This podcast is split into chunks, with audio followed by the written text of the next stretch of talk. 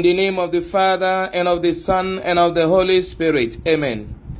The grace of our Lord Jesus Christ, the love of God, and the sweet fellowship of the Holy Spirit be with you all. Good morning, dear children of God, and welcome to Tuesday of the third week in ordinary time of the church's year. Today, being the 24th day of January 2022, we celebrate the memorial of Saint Francis de Sales, who was a bishop and a doctor of the church. Let us invoke the Holy Spirit to come dwell in us. Come, Holy Ghost, Creator, come from the bright heavenly throne. Come take possession of our souls and make them all thy own. Dear children of God, the title of my homily today is I have come to do your will. I have come to do your will. The first reading today is taken from the letter to the Hebrews, chapter 10, from verse 1 to verse 10. And the gospel reading is taken from the Gospel according to Mark, chapter 3, from verse 31 to verse 35. Friends in Christ, today we celebrate the memorial of Saint Francis de Sales, as I said at the beginning of this homily. Saint Francis de Sales was born on August 21st, 1567, in France and studied law in Padua. He was ordained as a priest in the Diocese of Geneva, where Calvinist sect of Christians was having a very strong presence. Francis took very sincere efforts for converting Calvinist Christians to Catholicism. He became the Bishop of Geneva at the age of 35 years. He often said that perfection in devotion can be preserved even in family life as in desert life. He started to write sermons and copied them by his hand and slipped them through the doors of the, the houses that did not open for him. This is considered as the first use of religious tracts to communicate with people he collaborated with St. Jean Francis de Chantal in founding the Congregation of Visitation, an order of the visitation of the Holy Mary to observe and practice the virtue of humility, piety, and mutual charity in the visit of Holy Mary to Elizabeth, the mother of John the Baptist. He was made an official associate of the Capuchin order when he was bishop. He died on December 28, 1622. He was beatified in 1661 by Pope Alexander VII and canonized by the same Pope after four years. He is remembered as a patron of journalists because of the tracts he wrote. This is the person we celebrate today. And like I said, today I chose as the title of my homily this short statement I have come to do your will. This is a statement that is taken from the first reading today. The author says, You, God, does not want sacrifice or oblation. He has rather prepared a body for me. He says, God has God took no pleasure in holocaust or sacrifices for sin. And then I said, just as I was commanded by the scroll of the book, God, here I am. I am coming to obey your will. Jesus will always say that my food is to do the one, to do the will of my Father, to do the will of the one who has sent me. Beloved children of God, we, like the generation of Jesus Christ, our generation have also placed a whole lot of emphasis on the laws and on the commandments. And like we have seen in the first reading today, the law by itself has no power to save. As a matter of fact, the law brings condemnation to us because nobody has been able to keep the law to the very last. In fact, the law, because of its inadequacy, its incapability to save, necessitated the coming of Jesus Christ to salvage humanity. And he is set out for us today as a model. That what brings about our salvation is not our ability to keep the commandments and the laws of God or the society, but our earnest desire and sincere effort are doing the will of God.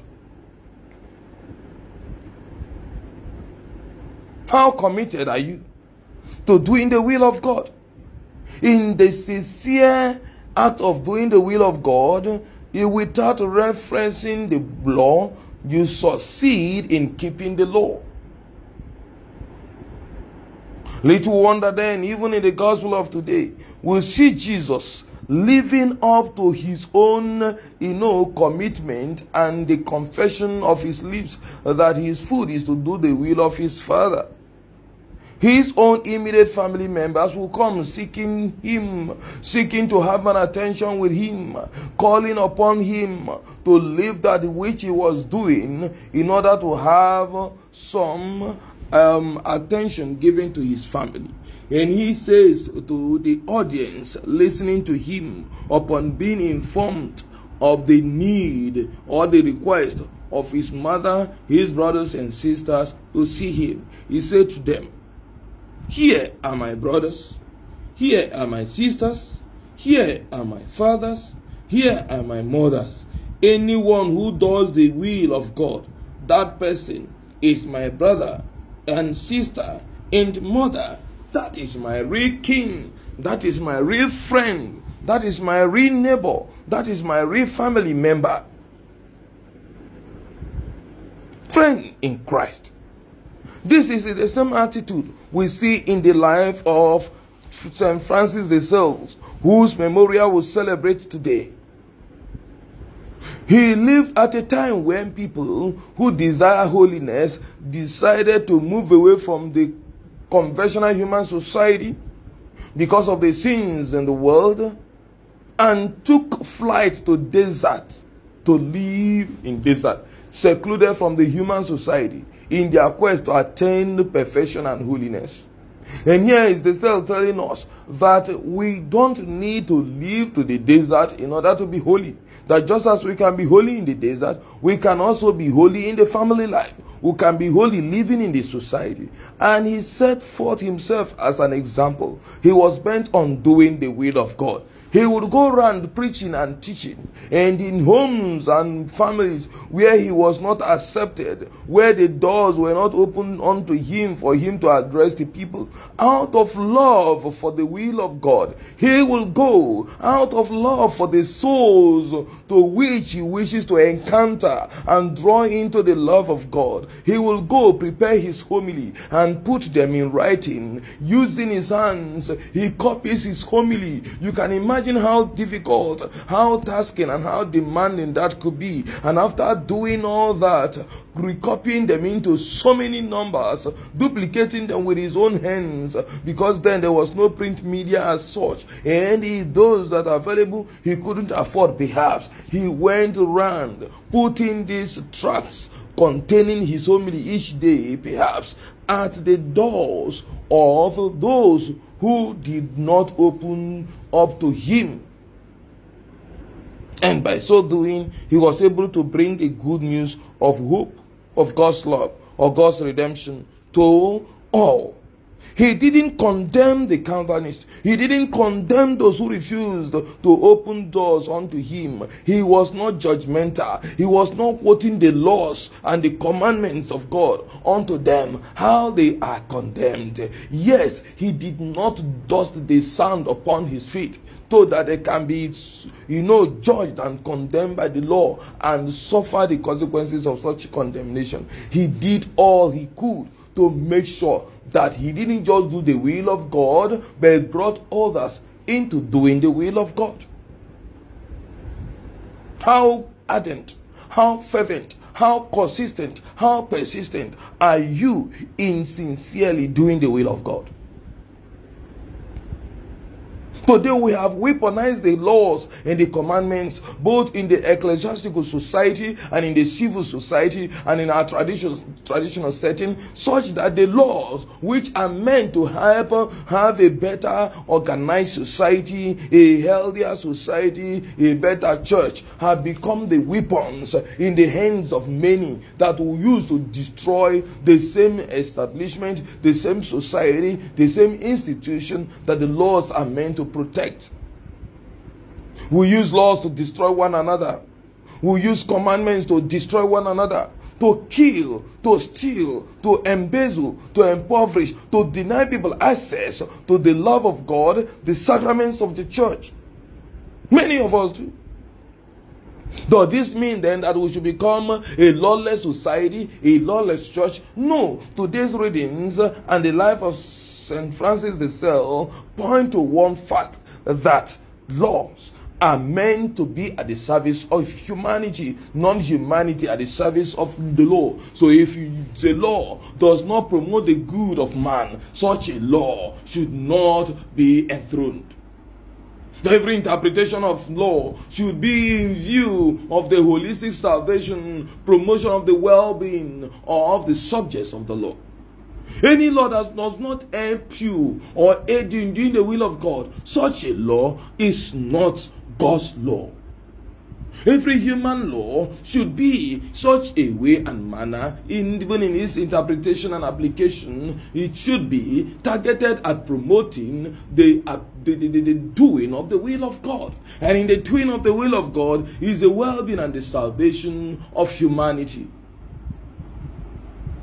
dear children of God. As we go all out today, therefore, let us become more conscious of the way we interpret and apply the laws. What are the laws? What are the commandments that we've put in place in your family, in your office, in your company, in your street, in your neighborhood, in your estate, in your church? How do you apply the laws of God, both the ones in the Bible, the laws of the church? How do you interpret and apply them? Do they promote the doing of the will of God?